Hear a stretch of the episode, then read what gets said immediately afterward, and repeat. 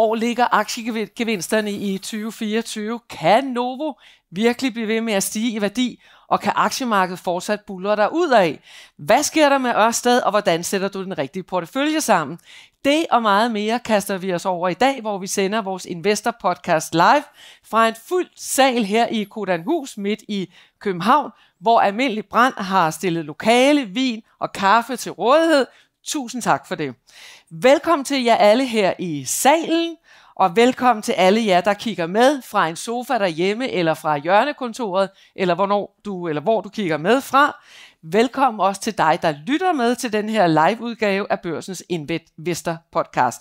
Vi har glædet os helt vildt, kan jeg sige. Er det ikke rigtigt, Simon?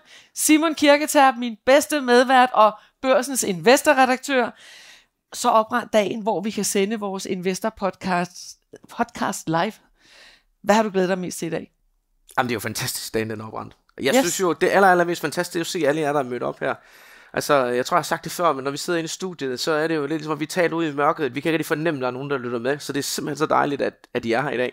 Og så er det jo en helt speciel dag i dag, fordi når den her podcast, den udkommer, så rammer vi 1 million downloads totalt. 1 million downloads. Uh, tak for det. Tak skal jeg have. God nyhed. Og vi håber selvfølgelig også, at øh, det, der kendetegner en god podcast, og de her 1 millions øh, lyttere, det er jo jer, der sidder her blandt andet, det er jo også, at der er godt humør, god stemning, og at man bliver en lille smule klogere undervejs. Det håber vi, at vi kan leve op til med vores verdenspanel, som vi har med her i dag. Vores seks stjerner fra vores All-Star team. Lad mig introducere Johnny Madsen. Jesper Langmark. Lars Hyting. Ole Søberg. Og så har vi Peter Bækgaard. Og Nina Movin, ikke mindst. Det er jo altså definitionen på et all-star team. Og vi begynder med tre af jer, fordi det har tv-produceren fortalt, at det bliver altså pænest. Vi starter kun med tre. Øh, så laver vi en flyvende udskiftning undervejs, og så bliver der plads til alle seks øh, senere i udsendelsen, hvor vi samler op på de spørgsmål, som I forhåbentlig er klar med, og øh, både her i salen og til jer, der kigger med. Så øh, derfor vil vi nu sige, at øh, Nina, du skal blive her, Peter, du skal blive her, Ole, du skal blive her. Så I tre øh, øvrige, I skal lige gå ned og finde jer en plads her på forreste række, som vi har reserveret til jer. Nina, vi starter lige uh, ganske kort med dig. Hvad har du haft travlt med i den her uge? Ja, altså ikke så meget aktierelateret. Jeg Nej. har været i byernes by i ja, Paris. du har været det var i Paris. og det ja. høvlede ned. Så det var trist. Uh, så er det godt, du kommer tilbage. Og uh, Peter, hvad har du haft travlt med? Men øh, vi har jo været ude og besøge Ole og jeg Chemometric i dag. Ja, det skal du ikke afsløre for meget om. Nå, okay. Det skal vi komme tilbage til lidt. det har dog øh, ja. beskæftiget mig lidt med. og så Ole, hvad så med dig? Hvad har du haft Jamen, Jeg har set et par selskaber og haft nogle online-møder i går og i dag. Ja, okay. Velkommen til jer, selvfølgelig. Øh, vi skal jo uddele i dag det her overskud, som vores All-Star-panel landede i 2023. Overskuddet blev, blev på 129.000 kroner, og pengene går til velgørende formål. Og modtagerne er også til stede her i salen, så vi glæder os til at uddele pengene lidt senere. Og så er det jo altså i løbet af udsendelsen, at øh, du kan stille spørgsmål. Det er jo en live-udsendelse, så hvis du lytter med live, så kan du skrive ind til investor og ellers er det jer her i salen, som øh, må bidrage til det gode spørgsmål. Heroppe ved siden af, der sidder vores gode kollega Emil Stig Petersen, han er journalist på Investor-redaktionen. Han sorterer i spørgsmålene, sender dem ned til Simon, som øh, så læser dem højt. Øhm, og de spørgsmål sender vi op på, samler vi op på senere. Lad os øh, komme i gang. Vi har ikke et sekund at spille. Rasmus.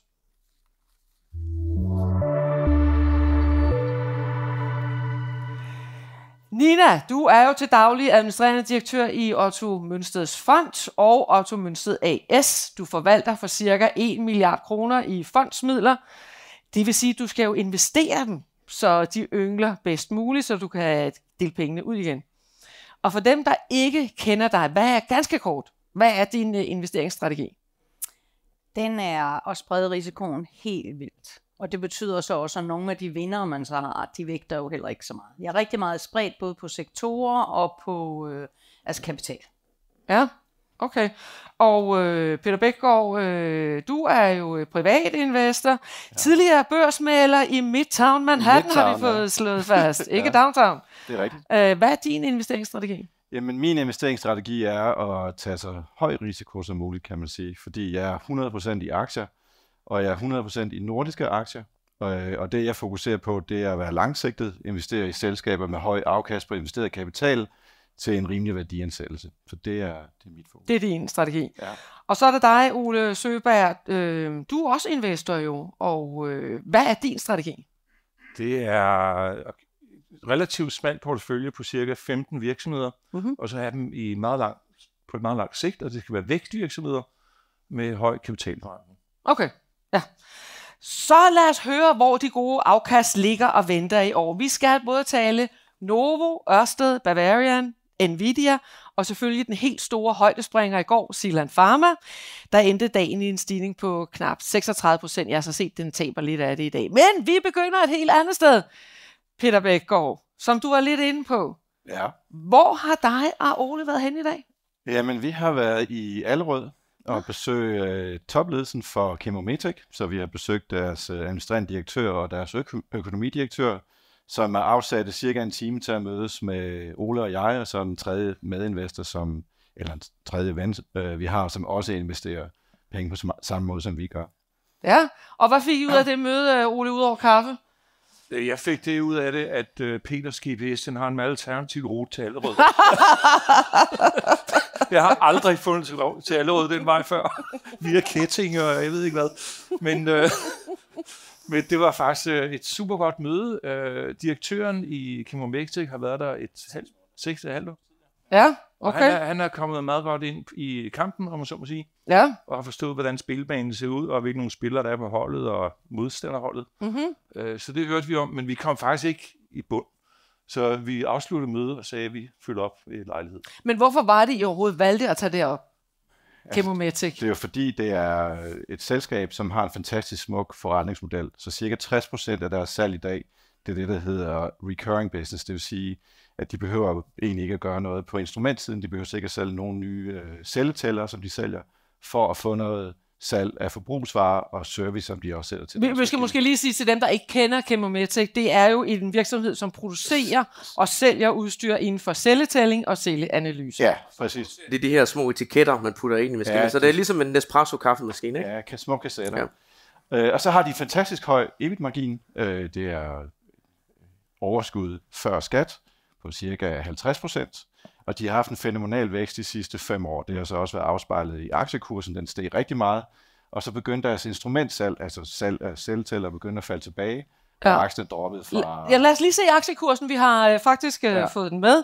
Vi kan se den her, at øh, siden nytår, så er kursen jo gået 20 procent op. Ja, men det kommer fra en 11-1200, ikke? så den var helt nede rundt i 250, ja. tror jeg. Ja. Og så, er det, så, siger vi, så siger vi jo så, okay, det er en god forretning, det her det er noget, vi skal kigge på. Ja. Og, og noget, der er relevant for mig, og som jeg også tror er relevant for Ole, det er at så se, hvad er det så for en ledelse, der er bag ved det her selskab. Ja, vi har også aktiekursen, hvis vi lige tager den frem, så vi så tre år tilbage, så kan vi faktisk se, at den er jo næsten øh, på en treårs ja, så er den gået mere end 20, 20 procent ned.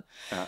Lidt længere tilbage, hvor den starter på 3 kroner, for eksempel. Jeg vil også sige, at den der kurskraft, den, øh, den yder jo ikke retfærdighed til aktiecasen Chemometec, fordi hvis man går tilbage til 2014, så lå den jo rundt ned omkring 3,5 kroner.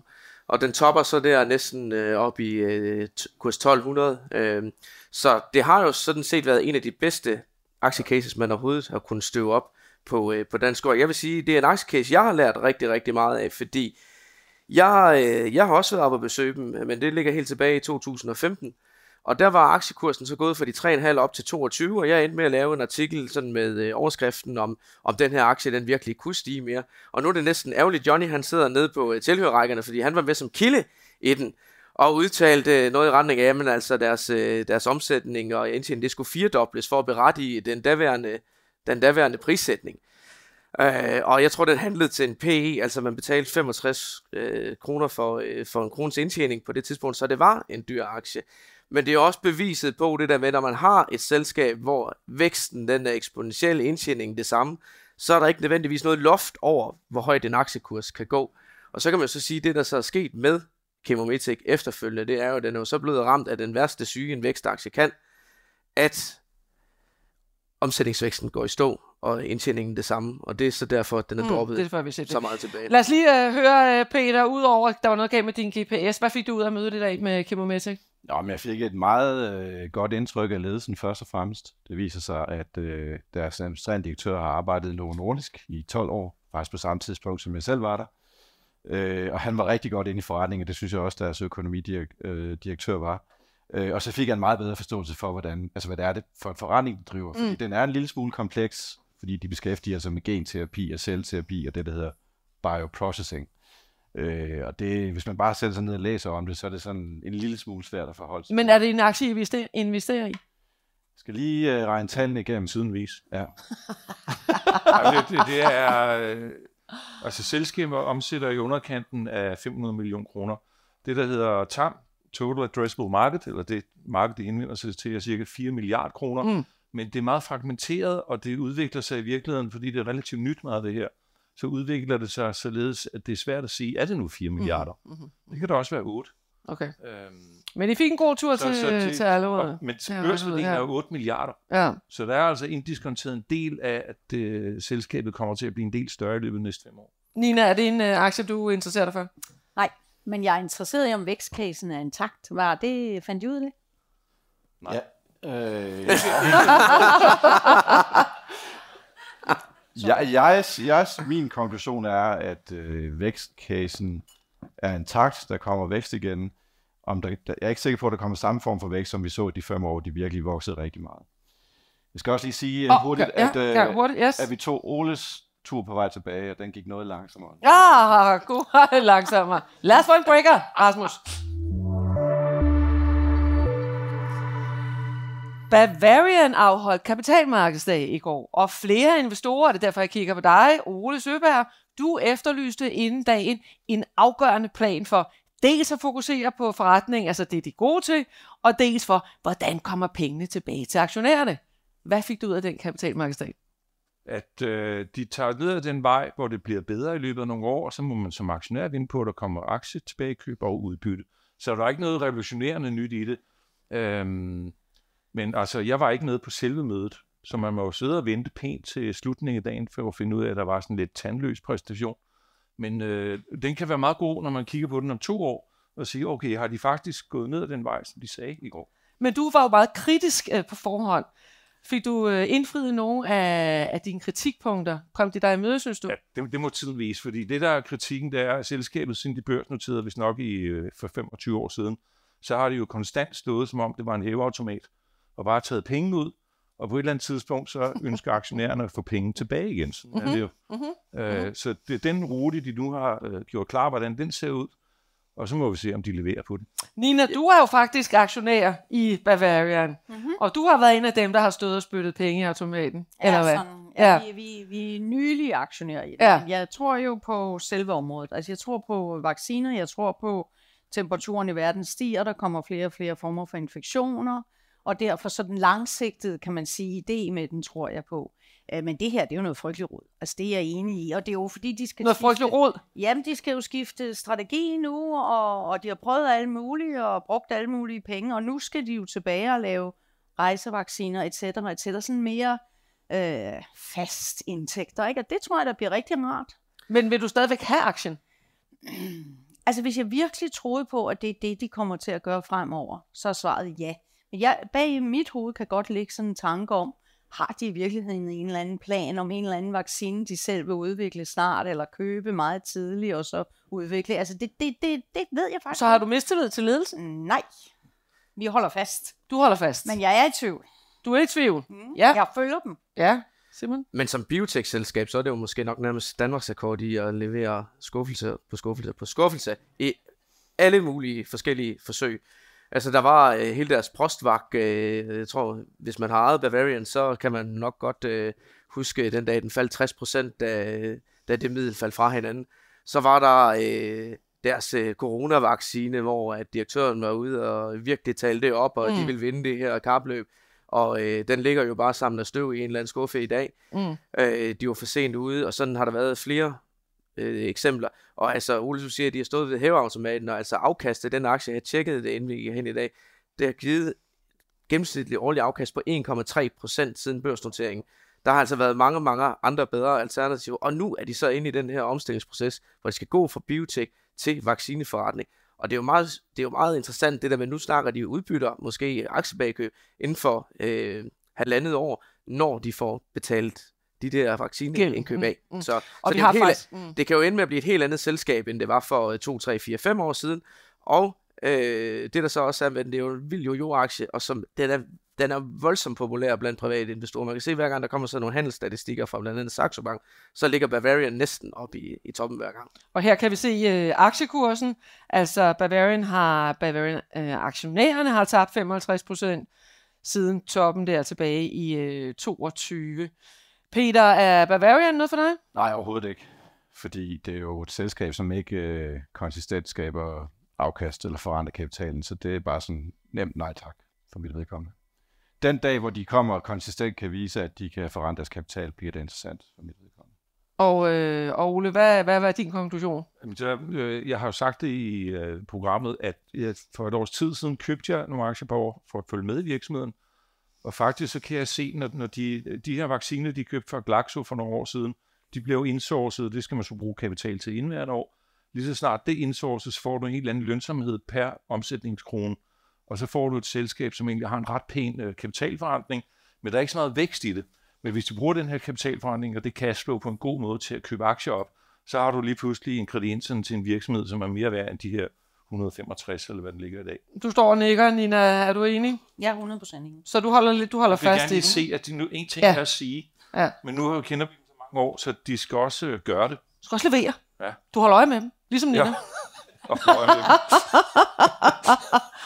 Lad mig lige gentage, hvis øh, du har spørgsmål, det er dig, der sidder derhjemme, selvfølgelig også jer, der sidder her i salen, til panelet, og ikke vil række hånden op, når det er, så skriv det på investor så samler vi op på spørgsmålene senere. Lad os få en breaker, Rasmus. Nu skal det nemlig handle om tech-aktier. I sidste uge kom den store gigant Nvidia med et regnskab, der langt overgik forventningerne, der i forvejen jo var tårnhøje.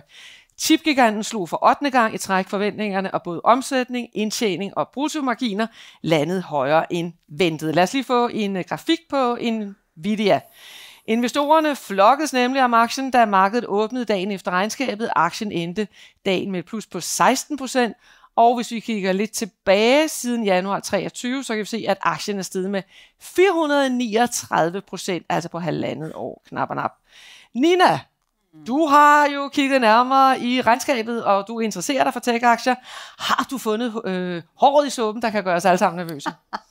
Nej, det er jo det her rådesuppen, der er det her i virkeligheden en flaskehals, og så på et tidspunkt kan de producere alle de her tip, etc., etc., og så falder det hele lidt tro. Det vil være rådet i suppen, men ellers er det svært at se, og jeg lyttede også til conference callet, og han virker meget kompetent. Altså han er virkelig, det her, det er en ny revolution, det er acceleration af computer power, vi er kommet ind den rette vej med, med alt det digitale, eller i virkeligheden alt det, som man får fra gaming, nemlig at du kan lave billeddiagnostik, du kan lave alle de her ting, som i stedet for den mere traditionelle vej. Så han har virkelig skovlen og guldrushet ærter, og det kommer til at køre. Der var selvfølgelig en række spørgsmål til, kan I levere? Altså, mm. og, og i givet fald I ikke kan levere, hvilke kunder vil I så satse på at levere til os? Altså, så der blev også spurgt, der blev også gået til, til vaflerne. Men var du, var du fortrøstningsfuld med de svar, øh, han Meget fortrøstningsfuld. Mere fortrøstningsfuld efter at have lyttet til, hvad de sagde, end inden, fordi man ser på de der kurser der, så tænker man, hold da op. Uh, Ole, du interesserer dig jo også for, for tech-aktier. Hvad ja, siger du til Nvidia. regnskabet fra Nvidia? Jeg synes, det er en fantastisk virksomhed. Da jeg skrev i Aktionærforeningens blad i 19 og igen i 20 om Nvidia, så var det, det her det er verdens bedste øh, semiconductor-selskab. Det eneste arbejder bare, det er vurderingen. Men der må man bare konstatere, at aktien er faktisk blevet billigere det sidste år, selvom den er steget 440 procent, fordi indtjeningen er steget endnu mere. Mm. Og jeg har aldrig, jeg gik tilbage og kiggede, jeg har nogle databaser, så jeg kan få data på kvartalsvis tilbage til 1990. og jeg kunne ikke finde hverken Qualcomm eller Nokia eller Cisco, hvad der ellers fandtes der i IT-boblen, der voksede lige så hurtigt. Og dem, som bare havde et enkelt kvartal med sådan en høj vækst, det var nogle bit små beløb. Altså, Qualcomm var 250 millioner dollar i kvartalet. Det er jo ingenting. De her, det er 22 milliarder dollar per kvartal nu. Det er en mm. kæmpe butik. Så det, det transformerer hele verden. Det er jo helt vildt, så stort et selskab kan vokse så meget. Altså vi snakker en omsætningsvækst på 265 procent i forhold til samme kvartal året før, og så en bruttomargin på, på 76,7. Altså det er, jo, øh, det er jo lige sådan noget, man kan lide. Det var faktisk sådan en aktie, jeg selv overvejede kraftigt at købe for en 5-6 år siden. Jeg gjorde det desværre ikke, det må jeg da sige, det er der godt nok øh, ærget mig over siden. Men i forhold til prissætning, der kan se, at den handler til en estimeret PE på 35 for indeværende år. Kigger man på Novo Nordisk, så koster den faktisk det samme. Mm. Så. Og Novo vender vi tilbage til lige om lidt. Lad os lige blive uh, her ved de magiske syv, og lad, få en, lad os få en grafik på, på dem.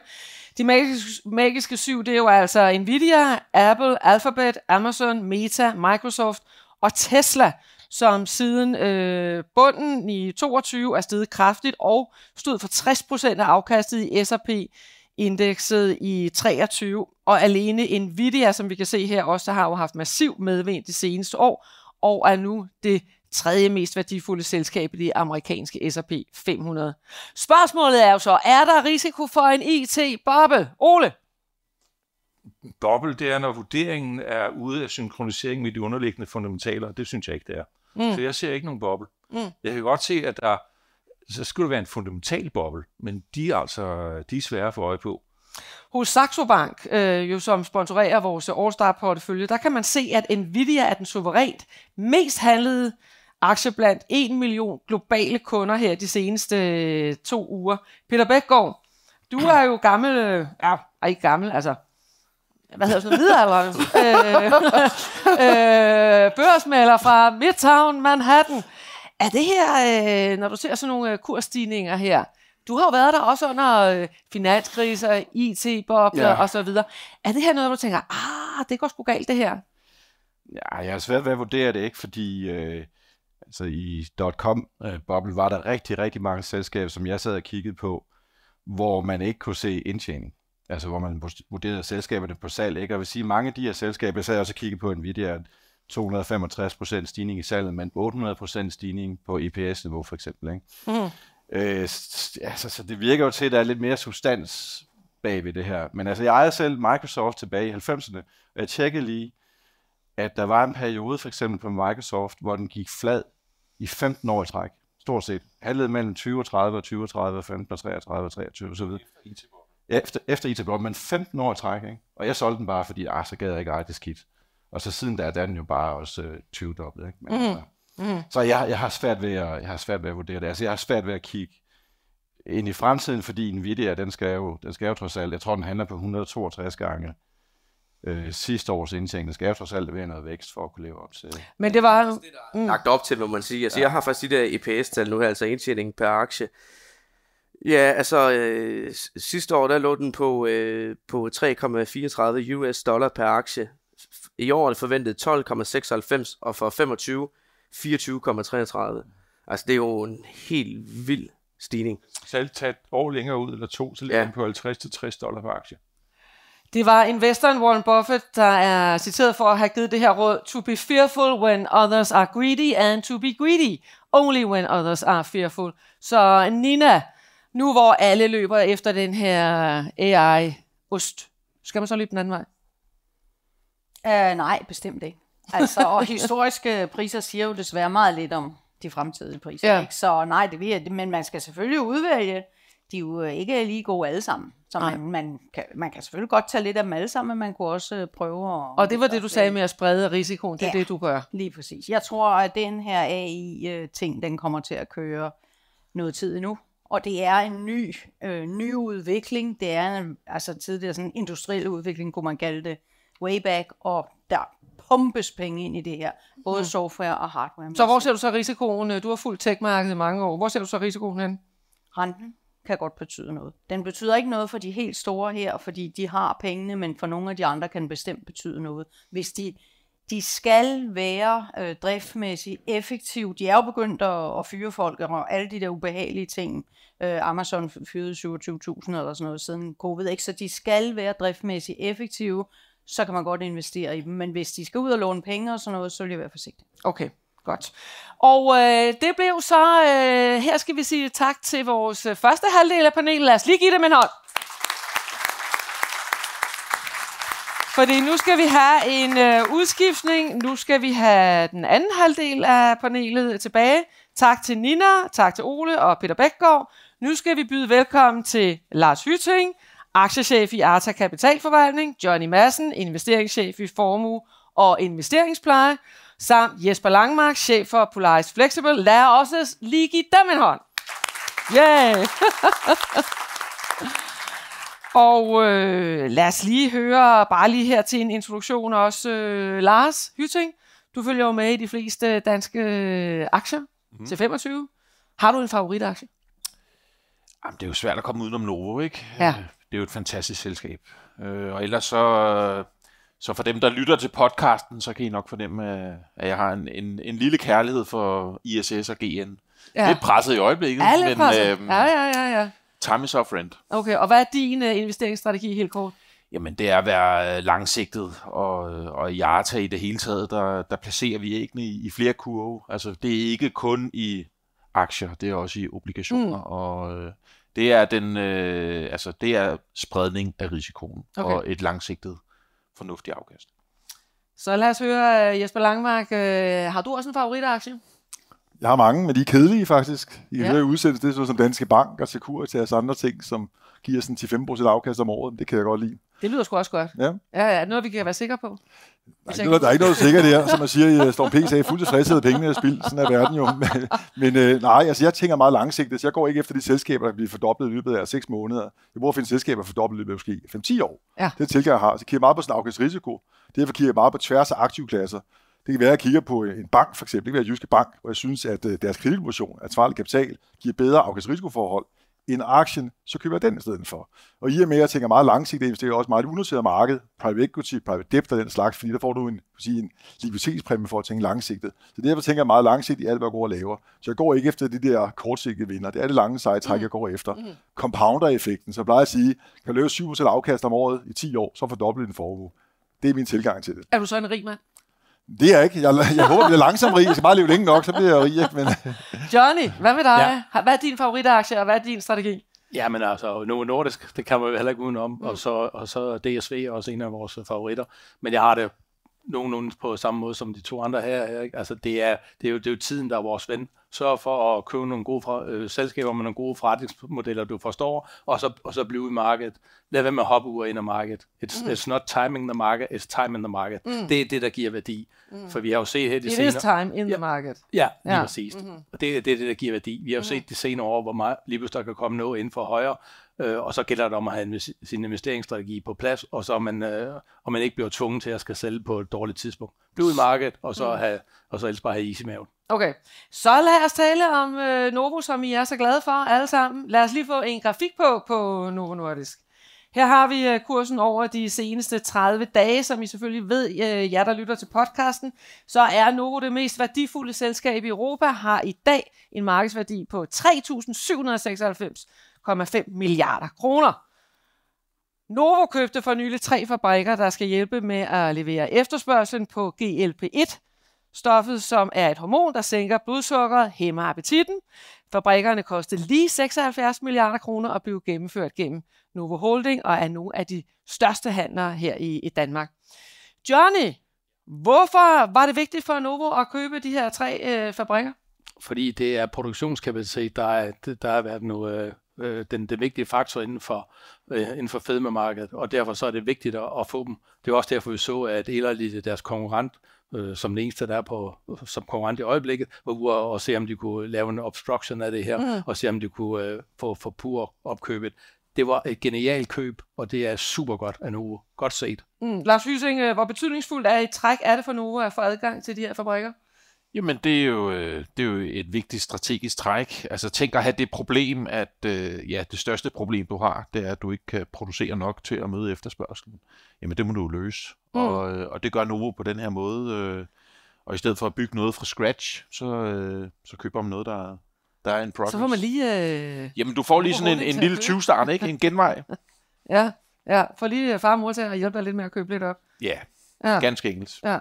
Og øh, hvad siger du, Jesper? De her tre fabrikker, vil det løse leveringsproblemerne for Novo? Det hjælper mig godt på vej. Men igen, det er meget sjovt nu Nordisk. Det er jo igen det selskab, jeg har fulgt i over 25 år. Mm. Både som professionel investor, og så som privat investor. Jeg har været på generalforsamling mange, gange, mange år i Novo der, og jeg er blevet spurgt af børsen og Jyllandsposten. Alle viser mange gange, hvad det er view på Novo. Lad os sige altid, på lang sigt er det en super god aktie. Og det er fordi på kort sigt aner ikke, hvad den skal den næste måned eller to. Det er det lange seje træk, og det er de strukturelle trends, den eksponerer sig som interessant.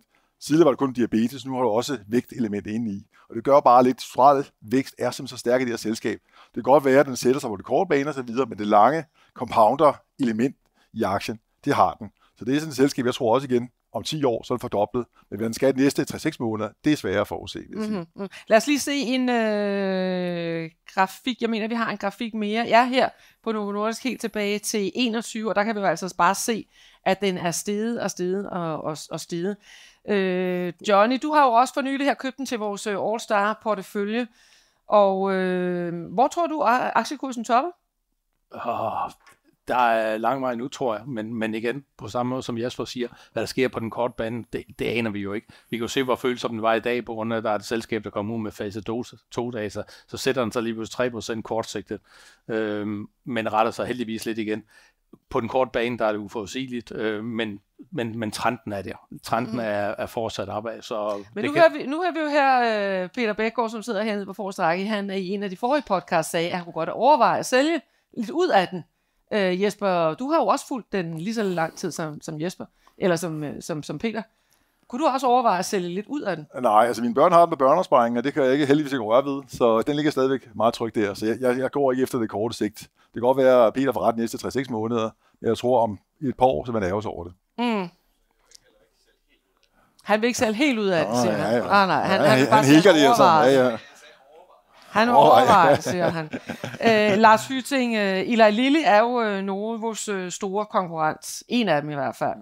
Øh, kunne den eller en anden ikke lige pludselig overtage markedspositionen øh, for Novo Nordisk? Du har jo 18 milliarder under forvaltning i Arta kapitalforvaltning, og du kan ikke bare blive ved med at fylde op med, med Novo-aktier.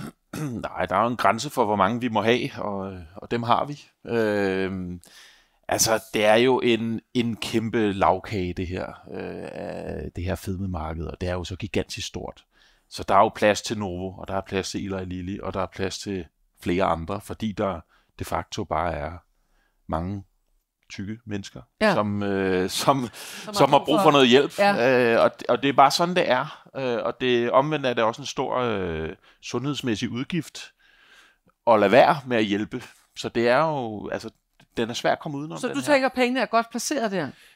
Jeg tænker, pengene er ganske fint placeret på den så, lange så bane. Så ud af de her 18 milliarder, hvor mange har du placeret i øh, Novo? Jamen, øh, det, jeg kan ikke komme ind på noget specifikt tal, men jeg kan sige, at vi har nogle vedtægter, som øh, bestemmer, hvor, hvor stor en øh, allokering vi må have til en enkelt aktie. Men vi kan og, der, altså, og der ligger vi. Men vi kan alle sammen huske Nokia-aktien. Nu kan man ikke lige sammenligne. Men lige pludselig, så gik det galt. Ikke? Fordi jo. alle tænkte, det her, det kan kun gå en vej. Det er opad, opad, opad. Og når vi ser på Novos aktiekurs, så ser vi jo lidt det samme. Er der ikke noget hos jer investorer, der tænker, det kan sgu også gå den anden vej? Altså, øh, på den korte bane, der kan aktien sagtens sætte sig.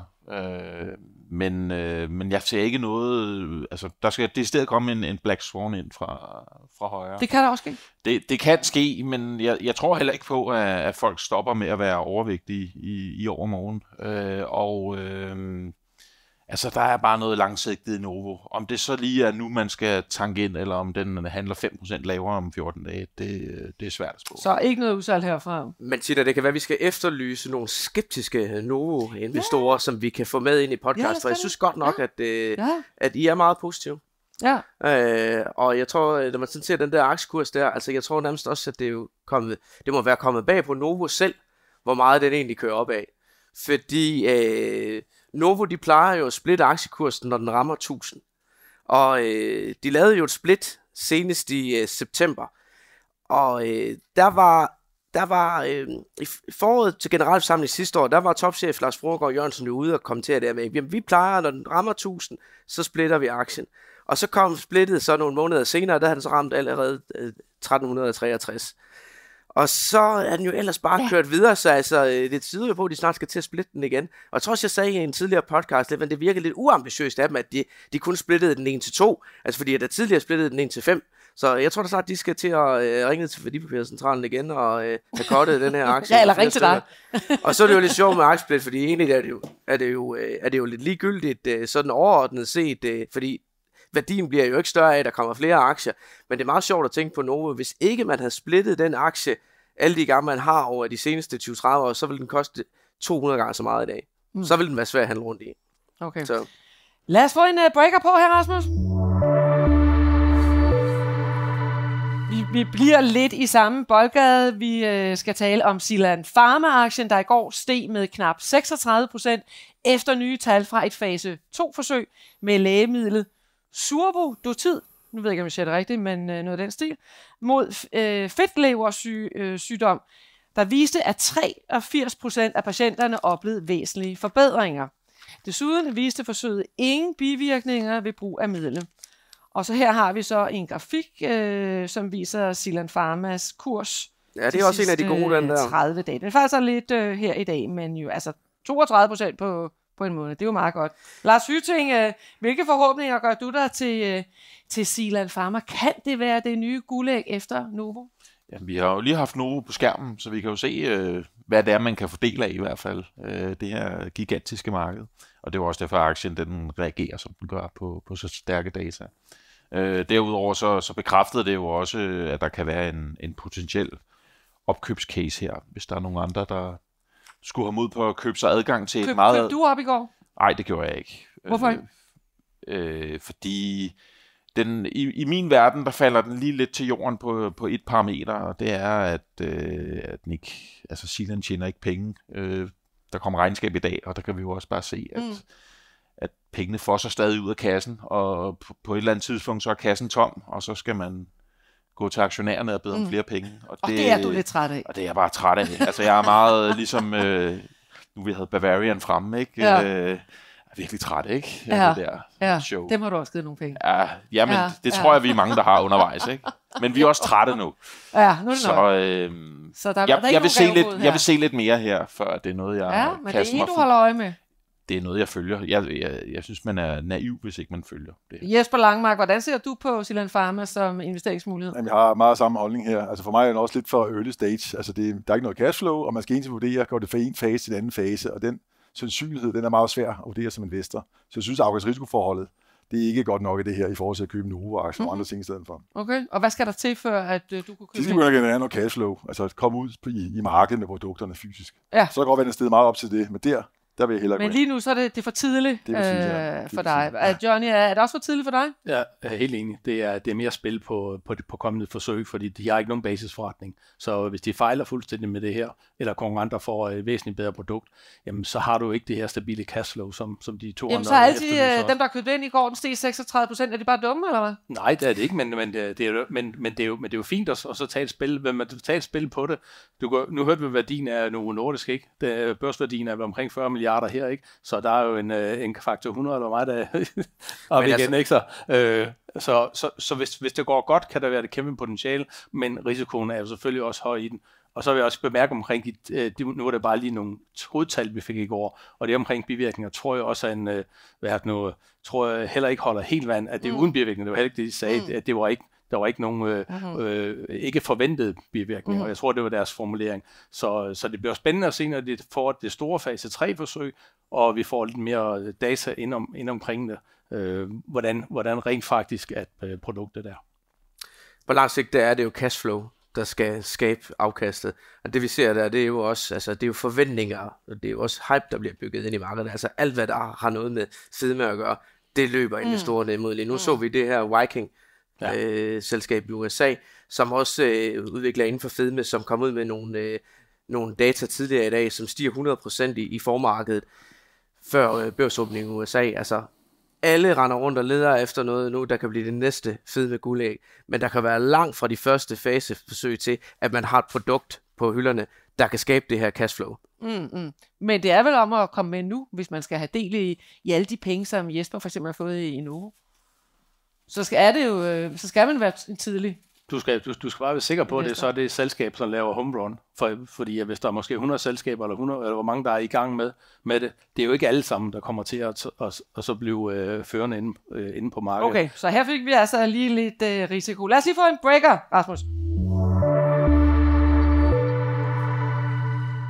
Ørsted skal have ny formand efter Thomas Thune Andersen, der er trædet tilbage efter 10 år på posten. Meget tyder på, at det bliver alene Skole, der bliver ny formand. Hun bliver indstillet af bestyrelsen på generalforsamling den 5. marts. Som næstformand indstilles Andrew Brown. Og så i dag har de udnævnt en ny finansdirektør, Trond Wesley, som tidligere var finansdirektør i Mærsk. Lad os lige se på Ørsteds kursgraf. Den har vi her, aktiekursen. Ørsted har været ude i et gevaldigt stormvejr. Aktien er blevet mere end halveret de seneste tre år, hvor den er faldet 72 procent fra toppen i januar 21. Det var jo samme måned, som Mads Snipper overtog øh, topchef-stillingen efter Henrik Poulsen. Og her i et større interview med børsens chefredaktør Nils Lunde, så erkender Mads Snipper, jeg ved ikke om I har hørt øh, det, Nils' podcast, men der erkender Mads Snipper, at der har været tale om et ledelsessvigt. Lars Hytting, nu får vi en ny bestyrelsesformand, øh, ny næstformand, ny finansdirektør. Har du så fået tillid til ledelsen og bestyrelsen fremover? Altså, det er ikke fordi, jeg har haft mistet tilliden, men, men jeg, jeg tror, vi er, vi er mange investorer, der har det lidt sådan, ligesom maven har det efter julen, at man har lige sådan, puh, jeg har lige behov for lige at fordøje det hele. Ja. Og, et fald på over 70 Altså, øh, ja, et fald på 70 procent, og en, øh, en, en aktiecase, som er gået fra at være Danmarks darling og stolthed sammen med, med Novo til at være altså en, øh, en katastrofe. Og, og i dag en, øh, ja, en, en meget lille del i, for, i forhold til, hvad det plejer at være. Ja, i jeres portefølje. Jamen også bare en, en decimeret virksomhed. Altså, øh, masser er kommet til på, det, på, på et for ham kedeligt tidspunkt. Mads Nipper. Mads ja. Nipper, ikke? Ja. Og har, har virkelig fået lidt af en regning, og nu har han sendt en stor øh, oprydningsplan på gaden. Men er hvor, han manden, der kan drive selskabet videre? Øh, jeg vil sige, det, nu har han fremlagt sin plan, og han har været rundt i alle kanter og hjørner, og det er hans chance. Mm-hmm. Øh, og hvis ikke det lykkes, så, øh, så er han ikke rette. Men mm-hmm. øh, jeg synes, at han, han fortjener alligevel en færre chance, og, øh, og nu er det hans udspil, så må vi jo så se. Jeg tror, vi er mange, der sidder og, og tykker på det. Jeg er selvfølgelig spændt på, at de to andre her siger. Ja, lad os lige men, høre øh, Jesper og Johnny. Hvad siger I til det her nye øh, management team, der er? kommet i Ørsted. Hvad siger du, Jesper? Jamen, det, er, det er ikke så meget betydning for min, mit view på selskabet. Jeg deltog jo i IPO'en en gang, der kostede den, der før IPO'en. Det var 33 milliarder, vi købte den i PFA sammen med uh, Goldman Sachs. Så jeg var med på den første del af rejsen med børsen til selskabet. Dengang hed Dong. Det hed Dong Energy dengang. Ja, så og der sad du i PFA. Der sad PFA. Som investeringsdirektør, ja. ja. Og der var med den første del. Der viser jo lidt den værdiskabelse. Det var meget, den unoterede. Der var en 33 milliarder, jeg mener, vi blev børsen på var det 100, 120 milliarder, noget den stil. Og der var jo en del på rejsen opad kursmæssigt, og da vi synes, at valuation blev for høj, solgte vi vores aktier. Og det er den holdning, jeg også har til selskabet. Jeg synes, at afkast på investeret kapital er for lavt i den her type virksomhed. Så det er ikke noget, jeg vil investere i. Der er mange andre ting. Det er ganske udmærket selskab. Prøv lige at sige igen, hvorfor er du ikke vil investere? Ja, fordi det afkast på investeret kapital, den kapital, du propper ind, det afkast, du får på den, det er simpelthen for lavt i forhold til investors afkastkrav. Så det skaber ikke shareholder value på en lang bane. Om vi kigger på Dong i dag, det næste, eller Ørsted, ja, ja. frem til 2030, altså så langt året rækker, og ikke noget positivt cashflow. Det vil sige, det kommer ikke til at betale uh, dividender ud, eller share buyback. Så derfor er det en vanskelig sige, selskaber investerer i for mig på den, den filosofi, jeg har omkring sådan nogle selskaber her. Så det er, ikke, det er mere tilvalg andre investeringer end fravalg af Dong som sådan. Ja, okay. Hvad siger du, Johnny? Øhm, jeg, jeg ligger nok i, faktisk mellem de to, fordi at vi har en, en, en undervægt, faktisk en pæn undervægt i aktien. Vi har den på grund af, at øh, markedsmulighederne, altså vi, vi skal have den grønne omstilling, så, så det vil jeg gerne være med på. Men jeg har også synes, at øh, lige præcis, at valuation har været rimelig høj, så derfor har haft en pæn undervægt i den. Øhm, skal man så øge den nu? Øhm, muligvis, det er måske ikke det et helt skidt tidspunkt. Øh, nu er det fremlagt en plan, som Lars var inde på, øh, om en del af problemerne stammer jo tilbage fra Henrik Poulsen, øh, som købte ind i nogle store pro- øh, projekter, hvor, hvor betingelserne ikke var, var de rette. Så det kan godt være nu, at det kunne være et godt køb, men risikoen er også øh, høj. Det, det skal man være. Så det er du lurer lidt på i ja, øjeblikket? Øh, og jeg vil gerne se, at de eksekverer på planen. Mm. Øh, hvis man nu skulle sammenligne med en af de andre aktier, jeg har haft lige før med, med Bavarian, ikke? Øh, så tror jeg, der er større chancer for, at de eksekverer på den plan, at de siger, end Bavarian. De, de, de ender nok med at bruge pengene, fordi at, øh, de har jo sagt åbent Bavarian. så det var lige til Bavarian? Ja, men jeg, jeg, det har jeg jo lovet dig, Sina. Det var svært nu. At, at uh, Bavarian sagde jo også det, at jamen, vi, vi skal nok sende penge tilbage til aktionærerne, når vi har udtømt vores vækstmuligheder. Ja, så, så ved jeg godt, hvad det betyder. Så skal de jo købe op. Modsat Ørsted, som, som laver det helt fornuftigt, siger, at vi slår for udbytte, vi, øh, vi, vi sejser vores plan ned, øh, og så kommer vi igennem det her, og så forhåbentlig, når aktiekursen så, så kommer op, jamen så giver det mening, hvis markedet er attraktivt, og man kan få en god forandring i investering på kapital, så kan man lave en aktieudvidelse på det tidspunkt, fordi så har man fået tillid til det, og man kan se, at markedsmulighederne øh, er bedre. Så det tror jeg, at det, at det er rigtigt set, og det er godt set af dem. Så jeg har mere tillid til den plan, men jeg har ikke så meget tillid nu til, at jeg tør at lægge pengene der. Okay. Øh, Simon, nu siger Lars, at det var, har tidligere været jo en darling, altså nærmest en folk. Ja, i den grad, ja. Ørsted jo, ikke? Øh, kan det blive det igen? Ja, det tror jeg godt, den kan. Men altså, øh, der ligger meget arbejde forud for, at vi kommer derhen igen. Jeg tror, at øh, der sidder sikkert mange her i lokalet også, der har slået sig på den. Og øh, en aktie, der er faldet 72% fra toppen, det er sådan en, man, man trækker sig lidt fra. Øh, jeg synes også, det er et meget interessant interview, Niels Lund han har, øh, han har lavet her, øh, og skrevet om sammen med Cecilie Vejle i børsen. Øh, fordi øh, det kan godt være, at han erkender ledelsesvigt, øh, med snipper i, øh, i Ørsted, men han går jo også ind ligesom at forsvare de beslutninger, der blev taget, også før hans tid, og siger jo, at, øh, at de beslutninger, der, der blev truffet der, det er truffet med den viden, der har været på det tidspunkt. Det har været rationelle beslutninger, det har været strategisk helhjertede beslutninger. Og han siger også, at det var det rigtige at gøre. Når der var en unik markedsmulighed, så skal man udnytte dem. Og så er der så bare sket det, der er kommet inflation, renterne er stedet, der har været leverandørproblemer, øh, og der ikke kunne, kunne blive leveret på det, og det har så resulteret i de her nedskrivninger på 28 milliarder kroner sidste mm. år, og det er jo noget af det, der gør, gør virkelig, virkelig ondt. Han siger så også, at de har siddet og simuleret på, det, på risikoscenarier og sådan noget i Ørsted, og alle de her ting, der kom i spil, der var de simpelthen nede på promillerne i forhold til øh, risikoen for, at det kunne ske. Men øh, det viser jo bare, at man skal jo være forberedt på hvad som helst, altså. Mm. Og med de ord, det skal vi faktisk også være her. Nu skal vi have en øh, breaker. Rasmus, er du med os? Man skal være forberedt på hvad som helst. Det er vores øh, panel også. Nu er det nemlig blevet tid til spørgsmål fra jer her i salen og jer, der kigger med. Derfor skal jeg blive Nina og Peter og Ole og komme herop i panelet. Så må I øh, rykke lidt sammen og gøre plads. Øh, og så er det sådan, at øh, hvis man har nogle spørgsmål, jer der sidder her i salen, så skal man lige række armen op. Så kommer to af mine kolleger flyvende med en øh, mikrofon, og øh, Simon har måske allerede øh, fået nogen ind på mail. Det har jeg, du allerede yes. det. Så mens man lige tænker over sit spørgsmål her i salen, så kan Simon jo lige starte med et spørgsmål. Jamen, jeg kan tage et øh, meget direkte spørgsmål her, og jeg ved, når vi kommer hen til Lars Fylling, så kan jeg gætte svaret på det. Det, det hedder hurtigt spørgsmål. Hvad er den mest undervurderede danske aktie med ven Hilsen Mohammed? Dansk Bank. Ja. Jamen, det er jo de to, jeg har i min portefølje jo. Ja. Så det, det blev jo et todelt svar. Ja. Men øh, det må være de to. GN og ISS. Ja. Og så Danske Bank, siger du? Og jeg troede, vi hver skulle sige noget. Det skal jeg sgu også. Ja, ja. ja. ja hvorfor, hvorfor siger du så Danske Bank? Fordi det er svaret. Ja, men, men hvorfor?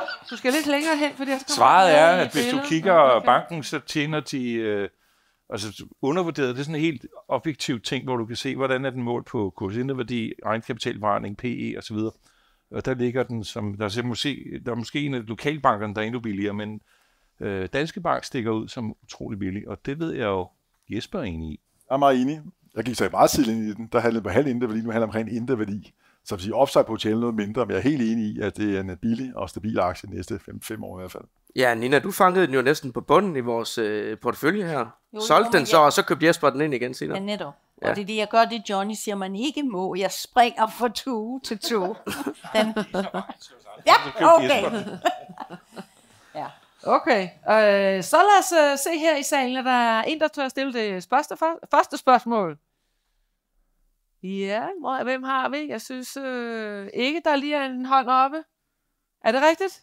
Jo, der var en der. Så hvis du lige siger dit navn og taler af mikrofonen. Hej, øh, jeg hedder Emil. Øh, jeg ved fra jeres øh, hjemmeside, at I har nogle penge i Alibaba, så kan vi få et take på det? Ja tak, det var det... et syn på Alibaba spørgsmål. Er det dig, Ole? Ja, det er mig, der er den skyldige. øh, jeg synes, Alibaba, det er en... Øh, det er selvfølgelig et spil på Kina.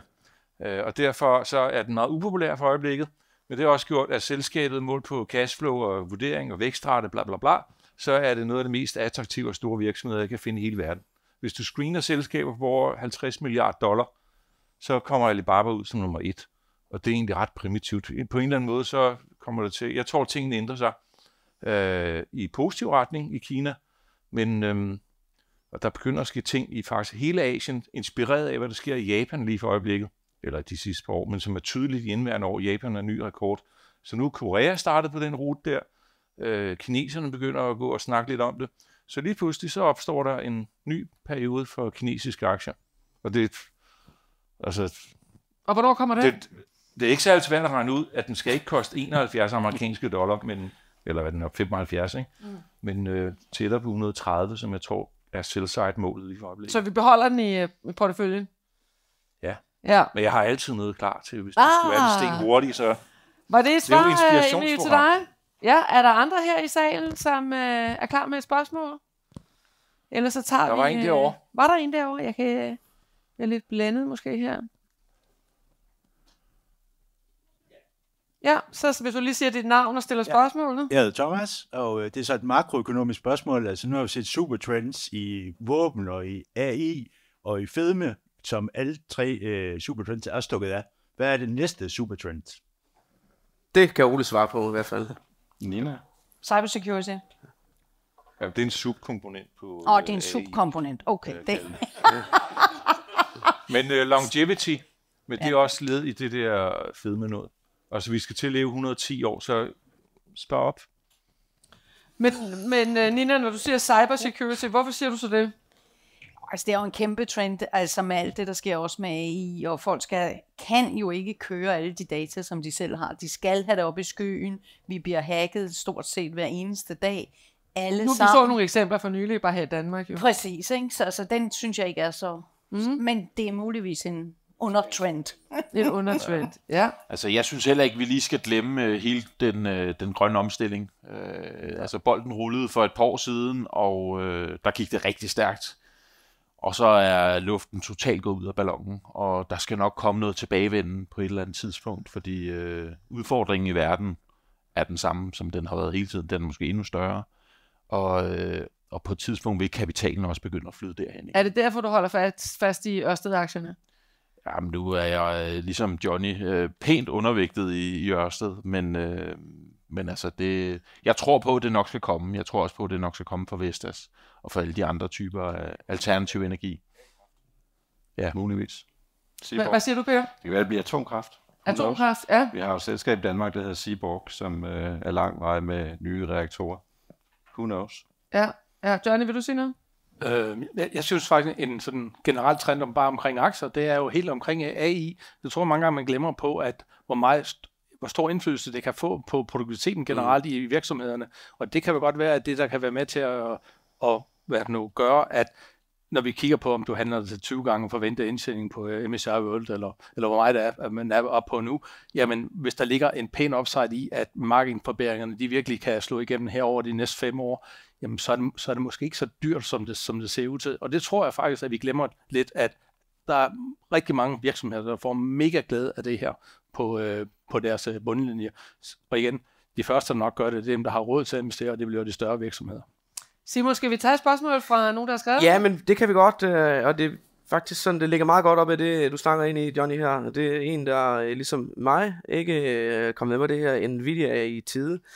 Øh, det er Carla, der skriver ind her. Øh, jeg tror virkelig på AI.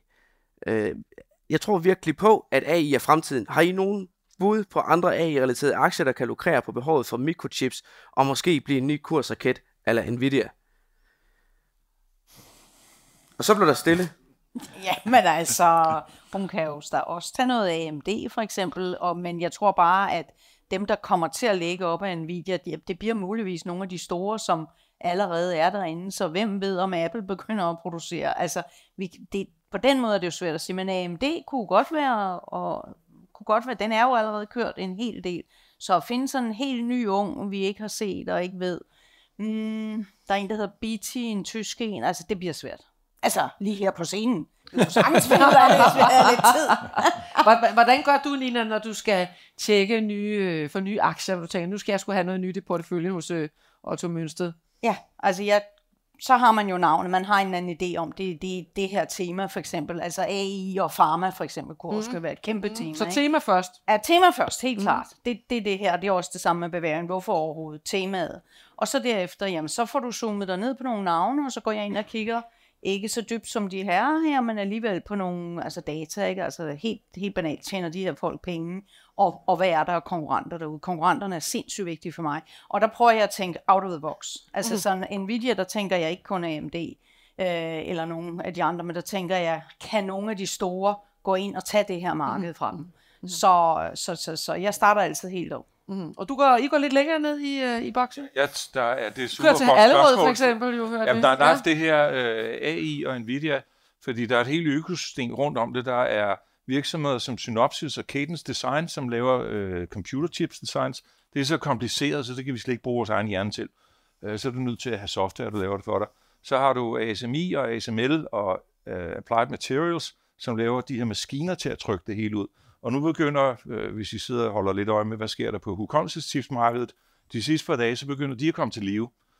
Øh, hvorfor de gør det lige nu, det forstår jeg ikke. Jeg følger ret grundigt med i det, men det er nogle historier om, at hver gang du laver en af de her øh, Nvidia-chips, så skal du bruge to til en øh, chipboard, skal du bruge 2.000 gigabyte hukommelse.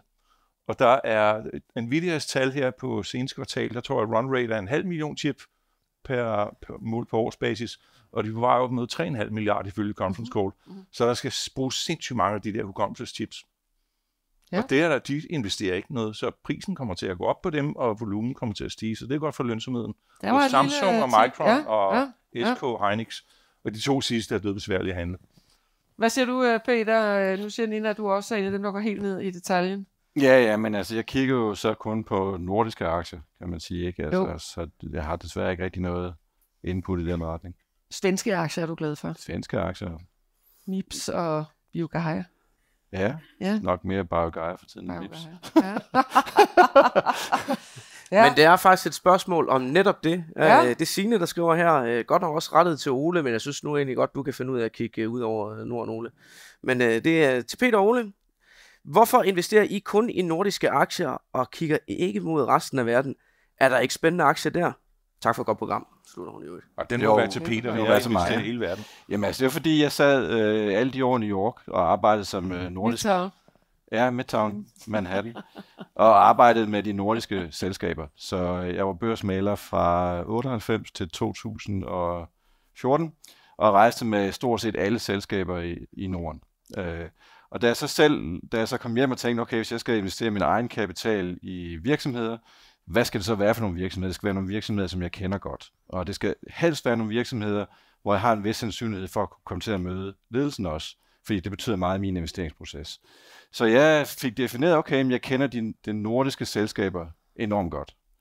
Øh, og, og det er årsagen til, at det er, ligesom, det er et univers på, på rigtig, rigtig mange hundrede, og måske endda flere tusind selskaber. Ikke? Så hvorfor ikke bruge min tid der på det, jeg har kendskab til? Og så kan man jo godt, det er ligesom at blive dolket forfra, ikke? når man spørger, har du så kigget på Nvidia? Jamen, jeg har da kigget på den, jeg har bare ikke investeret i den. Mm. Og det gør selvfølgelig. så kan jeg Novo. Ja. Ja, ja. Og så har jeg selvfølgelig ja. nogle meget, meget få undtagelser. Ikke? Jeg købte ja. jo for eksempel uh, Teva, da Kåre Schul skiftede uh, til ja. det selskab fra Lundbæk, ikke? og det, det har også været en lidt trist rejse, kan man sige. Ej, ej, den stadigvæk. Den har faktisk været okay de sidste tre år.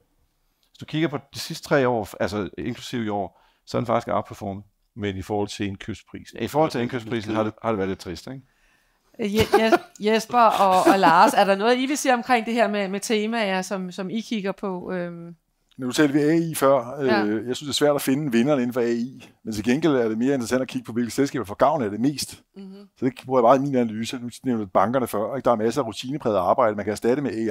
Og det giver stort indtjeningspotentiale. Mm-hmm. Så den vej rundt kigger jeg mere på det, i stedet for at finde vinderne inden for AI. Mm-hmm. Finde dem, der får mest gavn af det på sigt. Mm-hmm. Okay. Ja, nu, øh, vores fokus ligger også primært på, på Skandinavien. Øh, også fordi det er det, du kan det er det, du kan følge med i. Det er dem, hvor du kan, du kan møde ledelsen, og du kan kan ligesom øh, altså, ja. gennemskue de her selskaber fra, fra A til Z. Det er noget, jeg sætter pris på. Altså, jeg, jeg kunne aldrig drømme om at smide en krone i Alibaba. Ikke fordi det er en dårlig virksomhed, men jeg kan simpelthen ikke gennemskue, hvad der er op og ned. Jeg kan mm. ikke regne på det, og ja, i bund og grund så aner jeg ikke, hvad der foregår. Mm. Så, så derfor så er, det, så er det min tilgang, at øh, det skal være noget, der sådan er lidt mere håndgribeligt. Og den har vi jo i portefølje, så må vi jo håbe, at det går godt. Jeg synes, Alibabas disclosure, den er fuldt på højden med boost det er jo lidt det samme. Det er ja. en online-butik. Ja, det er ikke særlig svært at finde ud af. Ja. Så til gengæld så er Alibabas tegning, og de har også nogle små, sjove figurer inde i det. Ja. Så der er sådan lidt underholdning undervejs ah, i de der okay, slides. Okay, underholdning på hvad? Lad os lige høre her i salen. Er der nogen, der har lyst til at stille spørgsmål? Ja, vi har en mand der på min. Hvis du lige siger dit navn og stiller spørgsmål. Ja, jeg hedder Ditlev. Lad os nu antage, at krigen i Ukraine sådan stoppede i morgen. Er der så nogle selskaber, I vil købe ind på, med henblik på at et land, der skal genopbygges øh, både bygninger og økonomi. Ja, tak skal du have. Øh, Nina, hvad siger du til det spørgsmål? Du har kigget lidt på europæiske aktier, som har været lidt ramt jo af krigen her. Mm, jeg vil tro, ja, der var nogle ja. af de tyske selskaber, man godt kunne uh, kigge ind på, og så helt banalt altså nogle af dem, der bygger huse og veje, og også her i Danmark vil jeg tro, at nogle af dem også. Uh, og så er der jo hele, hvad, hvad sker der med, nu taler du genopbygning, men der er jo også hele det der, hvad sker der på energimarkedet, det vil jeg også kigge på. Øh, nu ved vi godt, at det hele er kommet ned, men alligevel, hvad sker der? Øh, så det er et super godt spørgsmål. Mm-hmm. Så det er noget, du sidder og kigger på? Og jeg, har, jeg har kigget på det, ja. Mm-hmm. Og hvad er din konklusion? Den stopper desværre ikke lige... Nej, krig. Altså, men Nej. Jeg, jeg har kigget ser på energisiden. Ja, ja. Og er der nu der andre, der har vil bidrage med, med et svar her? Uh, Thomas, fik du svar på dit uh, spørgsmål? Dit laver undskyld. kan vi ikke alle sammen hedde Thomas? Ditlev, tak for spørgsmålet. Er der flere spørgsmål her fra salen? Ja, vi har en, en kvinde der. Jeg hedder Amalie, og øh, vil gerne høre jeres take på øh, Indien. Nu taler I om Kina og Japan, men øh, vi ser også et ret stort potentiale der. Hvad, øh, hvad tænker I om det? Tak skal du have. Er der nogen af jer, der har kigget på Indien? Jeg har stadig kigget i Indien. Vi er en fond. Kan det ikke have fond i Indien? Vi skal lige have lidt lyd på Jesper. Ja, prøv igen. Prøv at se noget, Jesper. 1, 2, 3. Ja, det tror jeg. Ja. Er den der? Nej, så skal vi lige have fat i en... Uh, kan vi låne... Uh, ja, så får låner vi den der. Hvis din virker, Ole, prøv at se noget. Det er... Jeg sidder i en bestyrelse, hvor vi um, har haft Indien i... Den er vel ved at være 10 år gammel nu. Men vi købte bare iShares India og den har fungeret super godt. Og det var sådan nogle helt simple antagelser med øh, forskellige lande i Sydasien, og Indonesien, og Indien, og Kina og sådan noget. Og så så det bare ud til Indien allerede for 10 år siden, der har vi genbesøgt det hver andet år. At det ser egentlig meget godt ud, og vi tænker sådan 3-4 år ud hele tiden. Så den ligger bare og bliver øh, for større og større. Og den fylder altså en del efterhånden. Mm-hmm. Så det er da en god investering. Ja, som ja. ETF. Ja. Fordi ja. det er dødbesværligt, og du kan ikke handle indiske aktier direkte medmindre du er inder. Og det sådan ud. Jesper, prøv at mikrofonen. Jeg er heller ja. ikke inder, men øh, så, så jeg har gjort, gjort det via Carnegie. Det er en investeringsforening, der blev lanceret for nogle år tilbage. Jeg investerede så i den for at få eksponering til bare det brede indiske marked. Og det er mere makrodrevet, hvor jeg godt kan lide det. Altså, de har demografien med sig. Der er meget fokus på, på shareholder value i forhold til nogle kinesiske selskaber. Det er meget statsejede selskaber, hvor der ikke er det der shareholder value fokus, som du har i, øh, i Indien. Så mange kan sige, langsigtede demografiske forhold, der gør sig gældende her. Også politisk, der er rigtig mange initiativer i gang derude for at fremme erhvervslivet derude. Så derfor synes jeg, det er en god cocktail, og det er sådan en investering, jeg godt kan lide, for jeg har købt den til 10-20 år sigt. Der tror jeg, det bliver en vinderstrategi frem for andre asiatiske lande. Og også outsourcing-mæssigt kan man også se, altså der er meget outsourcing for Kina ud til Indien, Vietnam og andre områder. Så i forhold til supply chain, der har masser af issues her omkring øh, Kina og så videre, der vil folk at få, øh, flytte rundt på de her supply chains, og meget af det ryger til Indien blandt andet. Og det er også noget, der styrker væksten i Indien fremadrettet. Johnny, er det noget, du kunne finde på at kigge på? Øh, ja, altså vi har det øh, også, altså, øh, men ikke direkte i, i Carnegies fond, øh, været i øh, Indien, men, men vi har det så via en af deres globale, mm. øh, Sivolver globale aktier, som også har en øh, rimelig øh, Indien-eksponering. Okay. Vi er helt enige med Jesper, det er et super spændende land. Øh, valuation har været lidt til den høje side, øh, men igen, som vi også set med nogle af de andre aktier, vi har nævnt før, jamen, øh, så, kommer, så kommer indtægningen også med øh, af. Mm. Øh, så, så de skal nok klare sig godt. Jeg er også øh, positiv på Indien. Var det et svar til dig? Ja. Er der flere spørgsmål her i, i salen? Ja, vi har en her på anden række. Vi skal måske låne mikrofon her igen, så.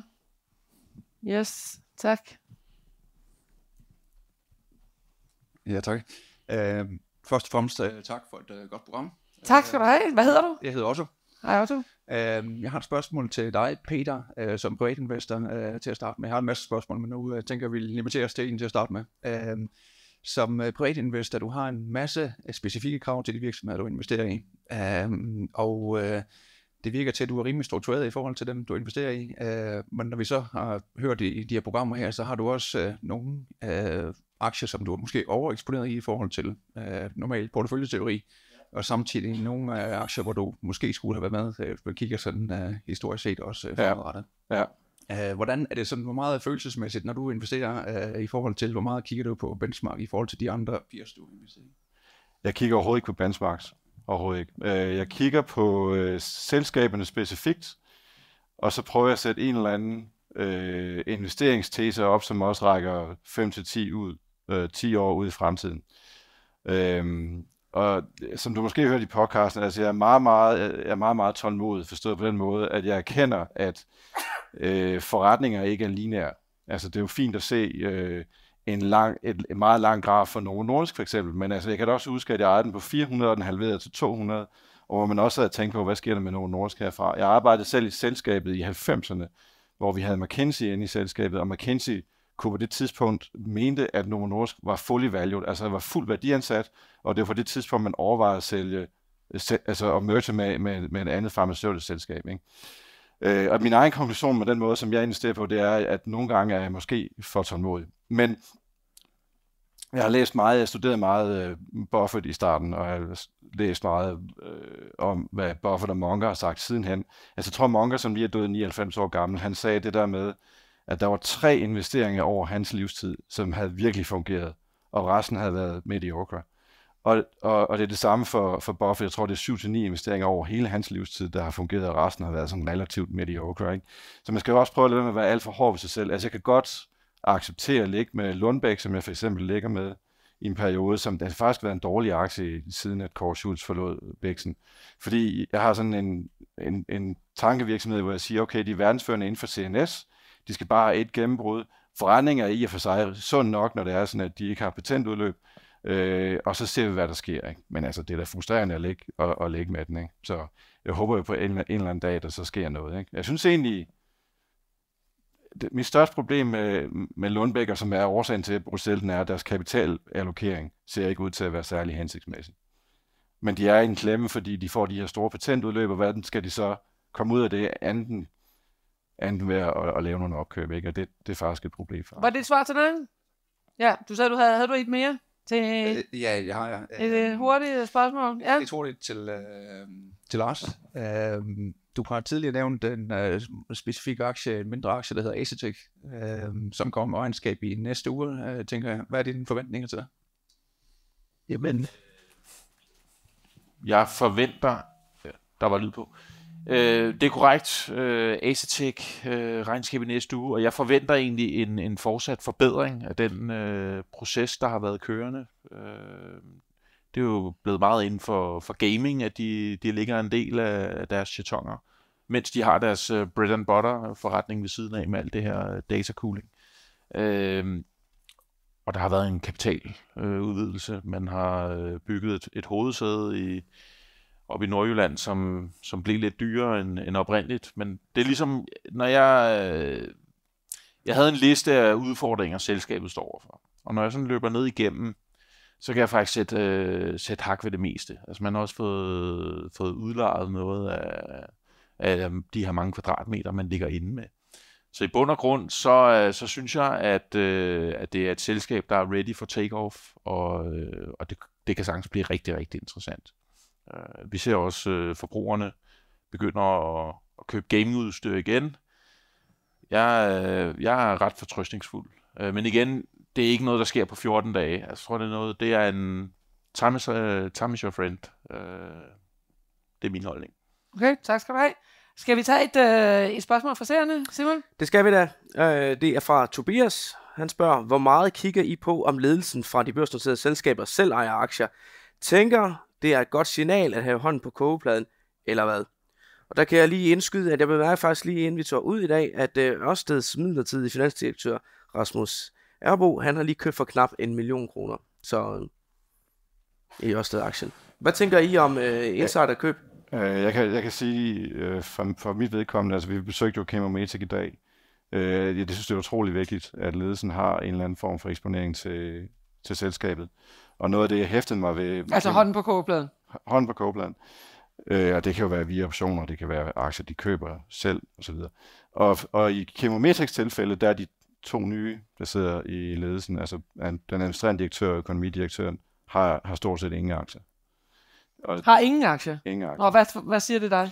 Jamen altså, jeg vil gerne, nu har, nu har deres administrerende direktør kun været der i seks måneder, ikke? men jeg så gerne, at det spurgte jeg mig også om, altså, skal I ikke have, nogen, skal I ikke have noget eksponering til selskabet? Ikke? Og det, det er jo noget, som bestyrelsen også skal være med til at, at godkende, så må vi se, hvad der sker. Men jeg hvad synes, svarede han så? Hvad siger du? Hvad svarede han så? Jamen, de er, det er noget, han sagde, det er noget, der kommer op hele tiden. Ikke? Mm. Men det er faktisk bare sjovt med Chemometic, fordi hvis du nu går tilbage i den periode, der hvor der virkelig var den store værdiskabelse, der kom der en direktør ind, der hed Michael Eising, som faktisk også havde en baggrund som børsmaler. Og han købte jo selv stort op i den, da han kom ind. Og øh, jeg tror faktisk, siden han blev, han blev øh, sendt på porten, der tror jeg faktisk, at aktien den har, den, den har ligget tæt på flat. I hvert fald sådan, hvis man tager forbundet. Okay. Og det er jo en del år siden. Ja, okay. Okay, jeg har fået at vide, der var et spørgsmål herovre fra. Er det rigtigt? Ja.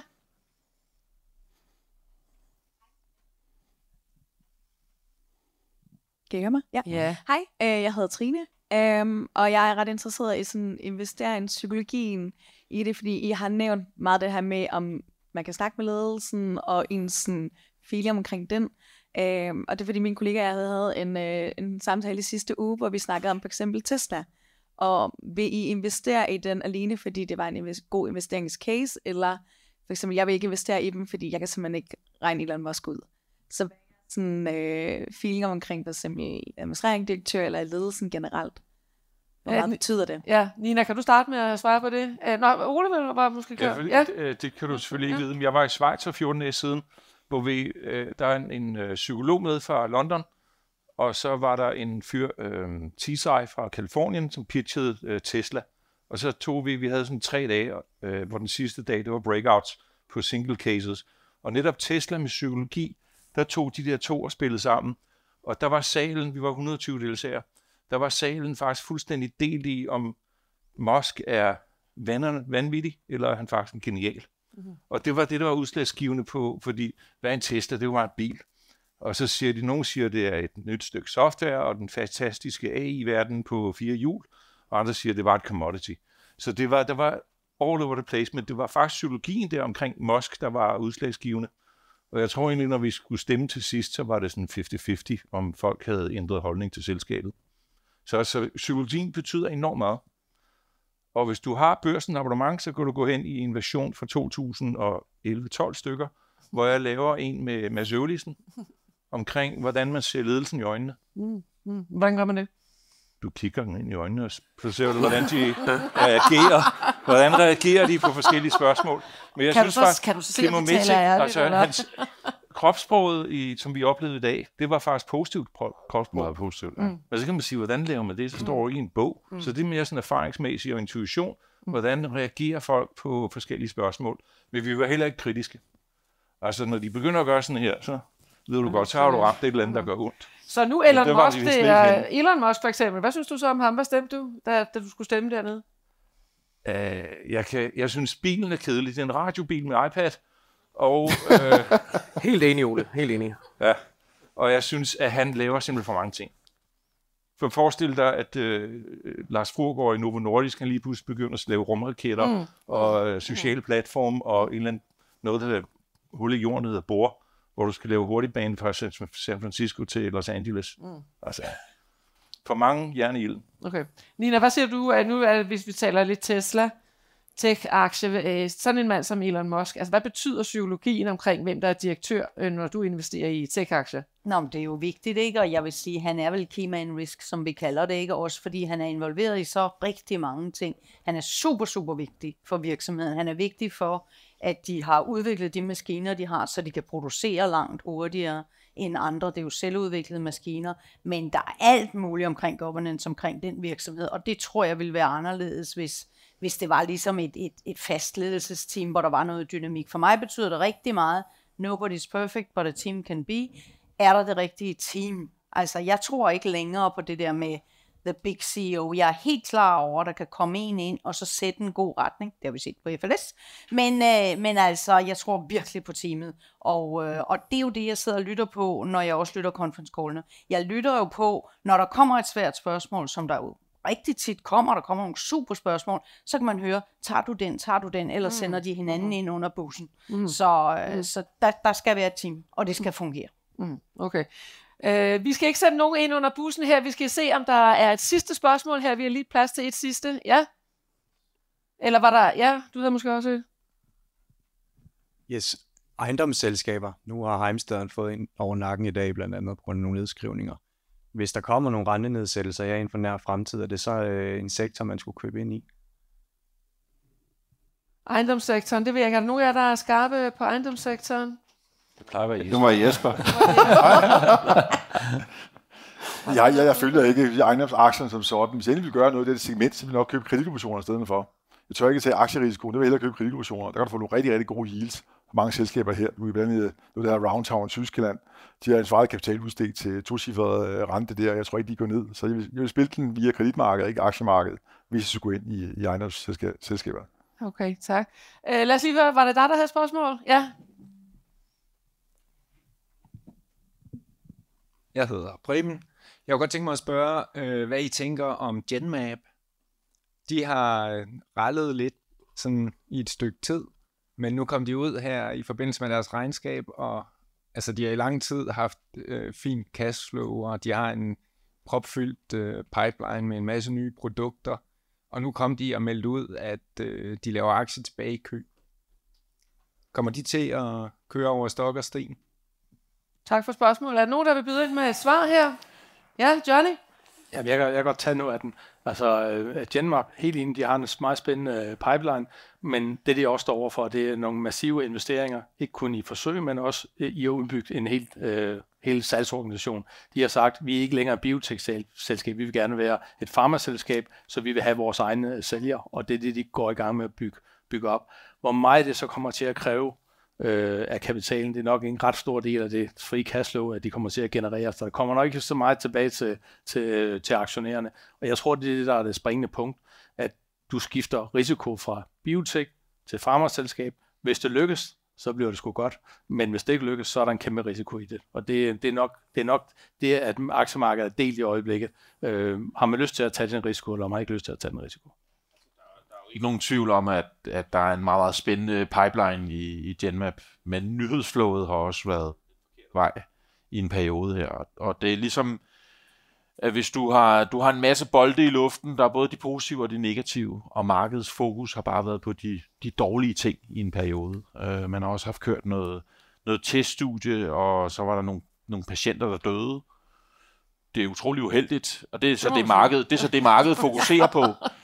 øh, men, øh, men uden lige at, at notere, at, det, at der altså er tale om nogle meget, meget syge patienter mm. i forvejen. Mm. Så det er som om, at Gemna tager regningen for, at der er nogen, der, der desværre mm. øh, ikke klarer den. Men, men altså, det er nogle... De mennesker, der er villige til at være med i det her, de er på mm. kanten i forvejen. Mm. Øh, og, og det er bare den vej, nyhedsflowet har været for Genmap. Og så fokus på de her omkostninger. Altså hvis, hvis der er noget, vi ikke kan lide, det kan I nok også fornemme, så er det det der med... Uh, at der bliver brændt for mange penge af i forhold til, hvad der kommer ind. Altså vi kan godt lide et positivt cashflow, helst ikke det modsatte. Du har en kort kommentar, Peter? Nej, det var bare et spørgsmål. Altså, det er jo en af de aktier, som jeg også personligt har med til at sidde og kigge på. Og hold da op, det var godt nok ærgerligt, at jeg ikke var med på den. Men de har vel en udfordring i, at Darzalex-salget, som øh, er meget, meget højt på et eller andet tidspunkt, kommer til at flade ud og falde rigtig meget. Ikke? Og så skal de have en ny, et nyt produkt, som kan erstatte det. Mm. Ligesom tilfældet. Det er også bliver tilfældet for Novo Nordisk i 2032 måske osv. Og det er jo det er vel det, som der også er spørgsmål. Kan de, altså pipeline er interessant, kan de rent faktisk levere vækst fremadrettet? Ja, og når du, så er, i, når du så er i modvind ja. på nyhedslået, så er det bare det, der, der har fået lov til at, at tage teten. Øh, tak ja. for svarene, tak for alle spørgsmål. Nu er det tid til en breaker. Åh, oh, der fik vi også øh, godt med bas på her. Tak for alle spørgsmålene, som sagt.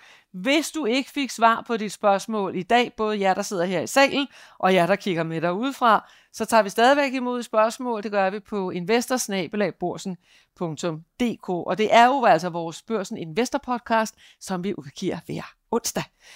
Nu er det blevet tid til en status på vores All-Star portefølje, og Simon, den står du for. Det er det nemlig, og det er jo vores fantastiske portefølje her, og forhistorien er jo, at dengang vi skulle søsætte den podcast her, der tog jeg jo fat i nogle af de skarpeste aktiehoveder, jeg kender, og bad dem om hver især at komme på banen og udvælge to af deres favoritaktier til den her portefølje. Og så tænkte jeg jo, det kan jo ikke gå galt. Det kan jo kun simpelthen storme deroppe af. De første 7-8 måneder, vi kørte af 2022, der kom vi godt ud med et lille underskud alligevel, og så var det så sidste år lykkedes det os jo at lave det her overskud på 129.000 kroner, som vi vender tilbage til senere. Og vi har også fået en okay start på i år. Altså, øh, vi ligger op med øh, 2,6 procent indtil videre, og vi gjorde jo det ved årsskiftet, der, der rebalancerede vi den, sådan så at, øh, at vi lå med 50.000 i alle aktierne. Og så kan man jo se, at øh, Hexagon, som var vores vinder sidste år, Ole, og vi tjente 40.000 kroner på, den ligger nu og råder rundt øh, helt nede i bunden. Det er selvfølgelig lidt trist at se på. Biogaia Peter, som vi har gået og ventet på i flere år, den skulle rykke, den rykker nu, så det er jo skønt at se den i, øh, i toppen. Og så sådan lige været lidt nede i, altså hvad, øh, hvad har der været af, af interessante ting her på det seneste? Og det kan jeg jo se, det er der også kommet et spørgsmål ind på ISS, Lars. Altså ISS, den faldt jo øh, 10% øh, efter regnskabet her i sidste uge. Hvad, øh, skal vi have den skudt afsted, eller har du stadigvæk tiltro til den, at øh, Ej, den jeg er har, god? jeg har stadig tiltro til den. Øh, nu har vi lige haft et øh, Q3-regnskab, hvor øh, at der lige pludselig kom op af hatten, at der var problemer i Frankrig, og det skulle sælges. Og nu har vi så haft et årsregnskab, og der er så nogle problemer med en kontrakt med Deutsche Tele, som øh, tilbageholder en masse penge, som påvirker cashflowet. Der har vi den igen her for, for 24. Ja. Og det er sådan, jeg tror bare, at ISS har en, en lidt kedelig, blakket øh, historie, sådan hvis vi går år tilbage, og der er mange, der er trætte af de her øh, konstante skuffelser, som, som der har været. Og, og øh, altså, jeg synes sådan set, at regnskabet var fint. Og, øh, inden for skiven, aktietilbagekøb på en milliard, øh, der kunne sættes mange hakker. Men der var bare det her hak, der, der, der vendte den forkerte vej. Og det er så det, som, øh, som der bliver fokuseret på. Tror, altså, fejlmarginen for ISS er ikke særlig stor. Og øh, jeg lyttede også med på conference callet efterfølgende, og, og CEO var meget, meget, meget, meget håndfast på, at det her er bare en, en midlertidig, altså der skal nok komme tjek på den kontrakt og de penge, der, der, der er i klemme. Så han har nærmest sat sit øh, ry og rygte på spil, øh, men det, den er ikke, det er ikke helt blevet købt i markedet nu, men jeg holder benhårdt fast i de to her, som jeg har. Det, ser, det skal nok ende fint. Du er nok næsten den, der har handlet mindst, tror jeg. Ja. Porteføljen. Jamen, det er fordi, jeg har de to rigtige. det tager bare noget tid, og det vil I se på, et, på et eller andet tidspunkt. Sådan. Jamen det, øh, vi, vi øh, finder tålmodigheden frem, og så må vi se, hvornår det kommer til at udspille sig. En ting, vi kan øh, glæde os til, det er øh, Securitas Investor Dag her øh, 7. marts. Jesper, det er dig, der har valgt den. Ja. Hvad, øh, hvad vil du gerne høre fra det selskab øh, på den investordag der? Jamen altså, jeg, jeg har det fortsætter at rejse jer på. I forhold til ISS, der er ikke nogen strukturel trend inden for rengøring. Ikke jeg har oplevet i hvert fald. Men, men, men øh, det er der inden for sikkerhed, særligt elektronisk overvågning. Det er der mere og mere af. Så der er en strukturel trend inden for det her. Plus de er stærkt cashflow-genererende, og det vi fokuserer meget på i Securitas. Altså, I år kommer vi til at generere omkring 10% frit cashflow i forhold til deres markedsværdi. det stiger til op til 15% de kommende år. Så det er en enorm cashflow-generation, de laver. Det er det brugt til share buybacks, afdrag gæld, som er lavet i forvejen, eller dividender. Så det er en super god udbytteaktie fremadrettet, og med høje entrybarriere. Det er også svært at komme ind i det her øh, segment. Det er let at komme ind i rengøringsmarkedet, for at komme ind i sikkerhedsmarkedet. Så derfor synes jeg absolut se, det et rigtig god, et godt selskab, der kan lide de her til 15% aktieafkast de kommende år. Og det er cashflow, man fokuserer meget på i øjeblikket. Og så har det købt det her selskab af Stanley, som er blevet integreret nu, og det går super fint, så der kommer også lidt nyheder omkring det. Men det er også en, jeg fokuserer ikke så meget på det korte sigt. Jeg tror på 3-5 års sigt, så laver man godt afkast på den her. Sidste år fik vi også, var det 20 procent på den, ikke? Og... Ja, vi fik bare købt for lidt ja, fra det var, det var lige fejl, Simon. Ja, det var det der, de der 10.000 kroner, vi havde liggende, vi ikke lige havde investeret, hvor vi købte den der såkaldte kikkepost. Ja. Så øh, den fik vi desværre ikke så meget gavn af, men øh, nu er den så med som en fuld øh, aktie. Ja, jeg så vi nu 9 procent i år også, ikke? Så. Ja. Så har vi fået øh, Amazon ind i porteføljen som øh, den seneste øh, tilkommende, Nina. Og øh, det, sidste år der øh, var vi også inde omkring øh, Netflix, men ellers har vi jo sådan set slet ikke været inde i øh, de her amerikanske øh, tech-aktier. Mm. Hvorfor så lige netop øh, Amazon? Altså, jeg synes, vi skulle have en af tech-aktierne, og så kan du sige, der har været mange andre, der har været bedre. Men jeg synes, Amazon ligesom er et udtryk for den amerikanske økonomi helt generelt, og vi dermed får eksponering. Det er jo retail selvfølgelig, og så er det jo øh, Amazon Web Service, så der får du også noget, noget AI. Så jeg synes egentlig, den repræsenterer hele det der spektrum, og så er der kommet styr på, øh, kan man sige, de begyndte at spare. Altså, det, det er ikke bare, nu bruger vi, åh, det er spændende, så bruger vi lidt penge der, eller, men de havde jo nogle kæmpe problemer med at tilpasse organisationen efter covid, fordi der kunne de simpelthen ikke følge med, og så fik de blæst det hele op, og nu er det sådan ligesom landet. Så, så det er en repræsentant for tech, og det er en repræsentant for amerikansk økonomi. Og Johnny, du er så vores øh, nye mand på holdet her fra i år. Du har købt øh, ikke særlig overraskende Novo Nordisk og DSV, fordi ja. det ved jeg godt, det er din uh, favoritaktie. Er du tilfreds med, hvordan du er kommet fra start? Altså? Ja, det er Altså, jeg synes, det er fantastisk med Novo, det er ikke regnet med, den, den styr, uh, kørt så, så hurtigt til uge. DSV, det er spørgsmål, når der kommer der opkøb. Og ellers er min ambition, det er, at jeg skal slå uh, Lars' rekord med at handle mindst. ja, okay. Novo Nordisk er jo op med uh, over 20 procent, uh, ja. siden vi, uh, vi købte den, så det må i hvert fald sige, det er jo en rigtig, rigtig uh, god start. Ja. Skal vi så til øh, det, det den skal lille del, til øh, eller hvad? Ja, det synes jeg, vi skal øh, sige tak for den her status, ikke? fordi Simon, nu er det blevet tid til, at vi skal overrække overskuddet fra 2023 til fire velgørende organisationer. Ja, så øh, jeg håber jo, at øh, alle dem øh, panelet øh, har besluttet, at vi skulle sende pengene til, er mødt op i dag, sådan så at øh, vi kan, kan få, øh, få overdraget pengene. Så jeg vil gerne bede øh, jer om at øh, komme op. Øh, så øh, har vi en øh, kæmpe stor check, øh, som vi vil give jer, og en øh, buket blomster, og så skal vi nok sørge for at overføre pengene på et tidspunkt. Ja, det var en god idé. Men vi synes bare, at det så så super godt ud så, med de her checks. Så det vi skal se her på scenen, det er Henriette Madsen fra generalsekretær i Lejeheltene under Børneulykkesfonden. I skal komme tættere på her. Så stille jer foran, øh, så de også kan se jer hjemme øh, i stuerne. Karin Lund Frank, direktør i WeGrow. Har vi dig også her? Ja. Vi skal have se Adam Renner Weichel og André Thormand fra Ventilen. Hvor har vi jer? Kom nærmere. Og så skal vi se Asbjørn Rig Søndergaard, bestyrelsesmedlem i Make a Wish. Har vi dig også? Ja, så er det dig. Hvem? Og hvad hedder du? Edith Poulsen. Velkommen til.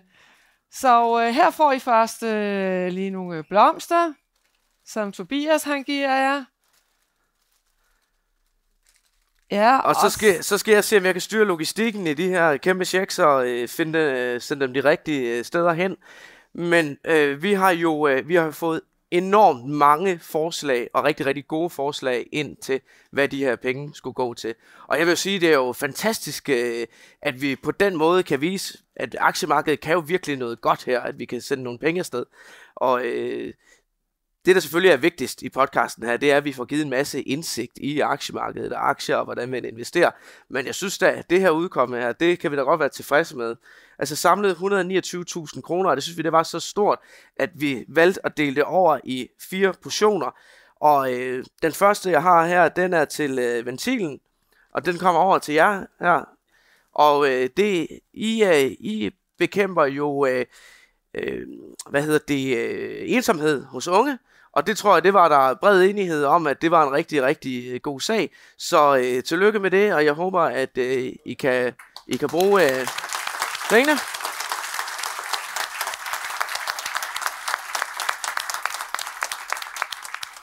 Og Jesper, det var faktisk dig, der bragte den på banen, øh, den donation her. Ine problem er blevet accelereret under corona, og det synes jeg, det er en vigtig, vigtig sag. Det er lidt tabubelagt, men det er super vigtigt. Det synes jeg er meget, meget fortjent, I får en uh, donation her. Den næste her, det er så øh, Make-A-Wish, som øh, opfylder kritisk syge børns øh, største ønsker. Og øh, det er jo en super flot og fin sag, synes vi. Så øh, der har vi også øh, sendt en stor check i øh, trykken øh, til jer. Fordi øh, det, det vil vi rigtig, rigtig gerne uh, være med til, at øh, virkelig gøre nogle af de ønsker, der er ude hos øh,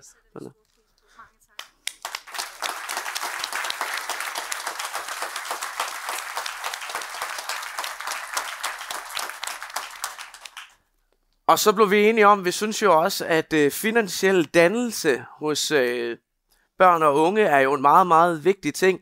Ikke mindst, at de kommer i gang med at investere i aktier, sådan så de kan få bygget sig en god formue. Og øh, derfor øh, er der også øh, 32.000 kroner øh, godt og vel til Regrow, som er en øh, organisation, der arbejder for netop det. Tusind tak.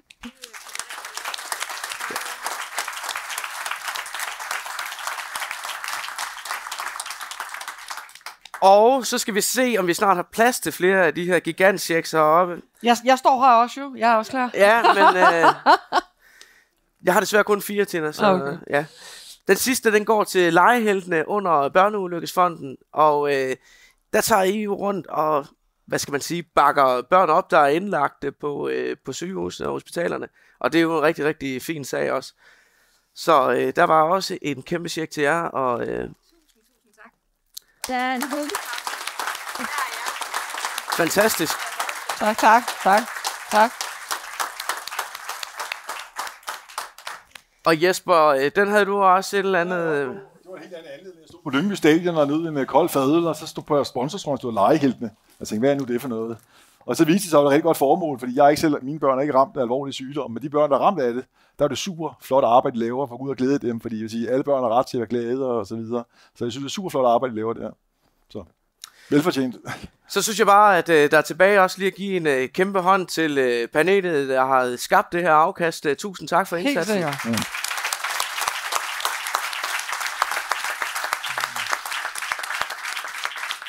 Og med disse ord, så slutter vi denne liveudgave af vores Investor Podcast. Tusind tak til øh, alle vores paneldeltagere. Nina Movin, Ole Søberg, Peter Bækgaard, Lars Hyting, Jesper Langmark og Johnny Madsen. Og investorredaktør Simon Kirketab. Tak for alle jeres spørgsmål. Tak for alle jer, der har lyttet med. Captivate og Peter Emil Witt stod for teknikken. Mit navn er Tina Rising. Tak for nu og på genhør.